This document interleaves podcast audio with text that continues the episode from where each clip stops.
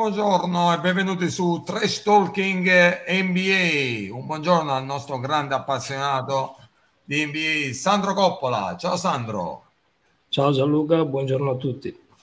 Andiamo a descrivere in questa nostra prima puntata, caro Sandro, qual è, cosa uh, vuole essere Trash Talking NBA, no? Già, il titolo già dice un po' tutto. Spazieremo a 360 gradi, ovviamente, su tutte le NBA di oggi e del passato tra aneddoti, curiosità e storie di campioni e di franchigie che hanno scritto pagine indelebili eh, di questo bellissimo sport. Oggi, nel particolare, andiamo a parlare delle grandi esclusioni di tre star in particolare. Una la conosciamo, è famosissima, giocatore ovviamente a uh, detta di tutti il più grande in assoluto, che è Michael Jordan. Conosciamo benissimo la sua parabola eh, all'high school quando fu scartato, no? Ma ce ne sono anche altri due, caro Sandro, che sono stati giocatori franchigia e che hanno fatto la fortuna dei Minneapolis Lakers e dei Boston Celtics. E mi fermo qui, ok? Partiamo dal più famoso, caro Sandro, Michael Jordan. Eh sì, parliamo di MJ, che comunque eh, pensare solamente che un giocatore come Michael Jordan possa essere mai nella vita proprio scartato, cioè è qualcosa di, di, di surreale, che sfiora quasi l'irrealistico. E intanto è successo, è successo nel secondo anno, quando Michael Jordan fu scartato dall'allora 26enne Clifton Herring, uno degli allenatori più giovani tra l'altro della storia della Emsley e Laney High School, quando lui gli preferì eh, giocatori più alti e più potenti a, al nostro caro Michael Jordan, semplicemente perché non, l'allenatore allora non lo trovava pronto, quindi eh, allora ricordiamo Michael sì. Jordan. Sì, esattamente. Poi ricordiamo Michael Jordan che a 15 anni, quando è successo ciò, non era ancora il giocatore che poi è diventato, cioè a livello fisico parlando era, eh, era molto basso, quindi l'allenatore ai tempi lo ha proprio cioè, scartato senza... Ma stesso, è stato senza battere ciglio. In tempi in termini non sospetta a dichiarare che lui sapeva benissimo il talento di MJ, ma in quel momento aveva bisogno d'altro e il giocatore a livello atletico non era ancora pronto per determinati palcoscenici, ecco, e ha preferito variare su... Esattamente, su perché comunque...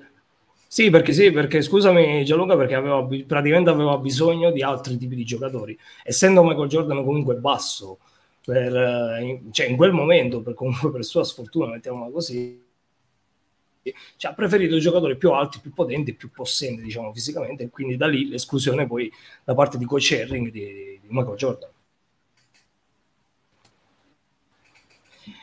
Poi, a parte, tu, tu, hai citato poco fa il discorso che dicevi che ci sono stati altri due giocatori. Io vorrei andare sulla sponda di Boston un attimino, perché comunque sia eh, fa rumore, se, se, ci pensiamo comunque a distanza di tutti questi anni, l'esclusione di uno dei più grandi giocatori della storia dei Boston Celtics, uno di quelli che ha avviato insieme ai vari Bill Russell, eh, insieme a coach Red Auerbach in panchina, una delle prime dinastie più scoppiettanti della storia dell'NBA. E parliamo di Bob. Eh, dimmi, dimmi qualcosa di Bob, io non so bene il perché è stato escluso un giocatore del genere, illuminami. Ecco, non voglio troppo per il sottile, ti dico solo una cosa eh, Bob Cosi non è stato escluso all'high school, school qui stiamo parlando, non, non, più di college, non è stato escluso eh, una sola volta, ma bensì due volte, cioè una cosa a di poco inimmaginabile per un giocatore che, che poi è stato il prototipo del giocatore moderno, no? un giocatore che faceva dell'ambidestrismo il suo punto forte eh, in una pallacanestro dove se ne vedevano pochi di giocatori simili. Però la fortuna di Bobo Cosi fu la sfortuna di rompersi un braccio in una calda estate di tantissimi anni fa. Eh, questo lo costrinse praticamente a tenere per quasi 60 giorni il braccio destro bloccato, eh, praticamente l'ha fatto palleggiare per eh, due mesi interi solo con la mano sinistra, ha migliorato tantissimo la sua mano debole e da lì poi è partita eh, questa sua grandissima qualità no? nell'ambidestrismo, eh, nel saper palleggiare con tutte, con tutte e due le mani. Eh, e ovviamente per chi conosce l'NBA negli anni 60 era tanta roba, no? Adesso è ritenuto una cosa normalissima nel ball handling saper usare eh, ambedue le mani, però per l'epoca era, era, era, una era una grandissima qualità e poi da lì eh, è partita questa grandissima carriera che è inutile che andiamo a ripercorrere, no? non ha bisogno di presentazioni. Ce n'è ancora un altro però, è il terzo. E sì, il terzo, il terzo. Ancora, questa volta andiamo ancora più indietro, no? il, primo, il primo giocatore franchigia, George Mikan. E qua mi devi dire tu cosa è successo all'epoca.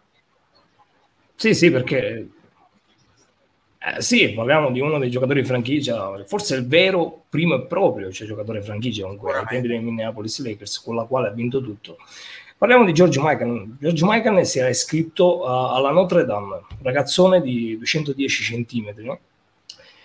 Alla Notre, Dame, alla, Notre Dame, lui fu praticamente scartato. Poi uh, successivamente si iscrisse alla DePaul University dove Fortunatamente, per veramente sua fortuna, trovò coach Ray Meyer che comunque capì il, tutto il potenziale sia difensivo che offensivo di questo ragazzone e lo plasmò tecnicamente migliorandone in maniera veramente devastante la, per quanto riguarda la transizione offensiva, cioè rendendolo letale poi comunque sotto canestro, migliorandolo nel gancio e soprattutto nei movimenti in post che poi l'hanno reso il giocatore eccezionale in grado di vincere di tutto e di più con i Minneapolis Lakers, che ricordiamo, anche se molti di voi già lo sapete, sono gli attuali Los Angeles Lakers, che una volta si trovavano a Minnesota.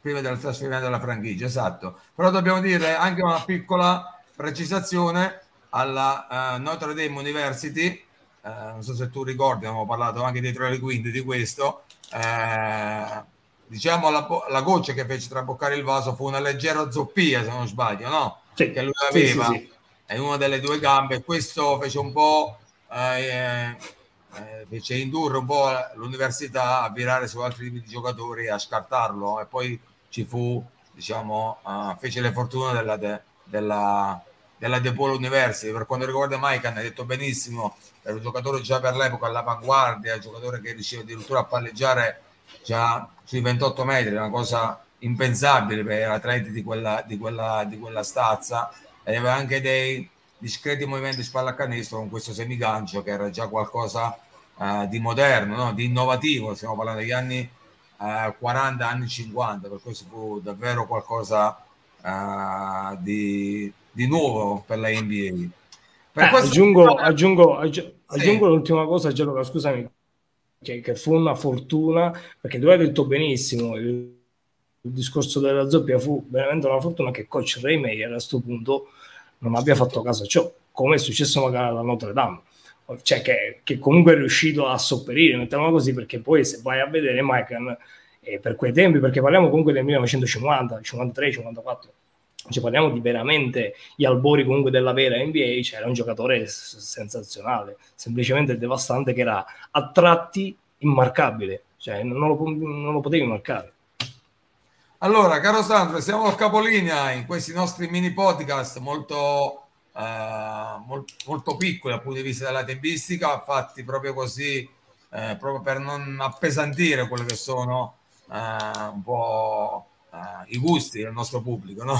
dei nostri utenti. Andiamo un po' a introdurre quella che sarà la prossima puntata, parleremo della nascita del basket, andremo ancora più indietro nel 1891, non vogliamo anticipare nulla, vi possiamo assicurare che gli aneddoti sono tanti eh, e vi diamo appuntamento come sempre su Trash Talking EB la settimana prossima. Un saluto e un ringraziamento a Sandro Coppola. Ciao Gianluca, ciao a tutti, grazie a te. E ciao a tutti anche i nostri utenti.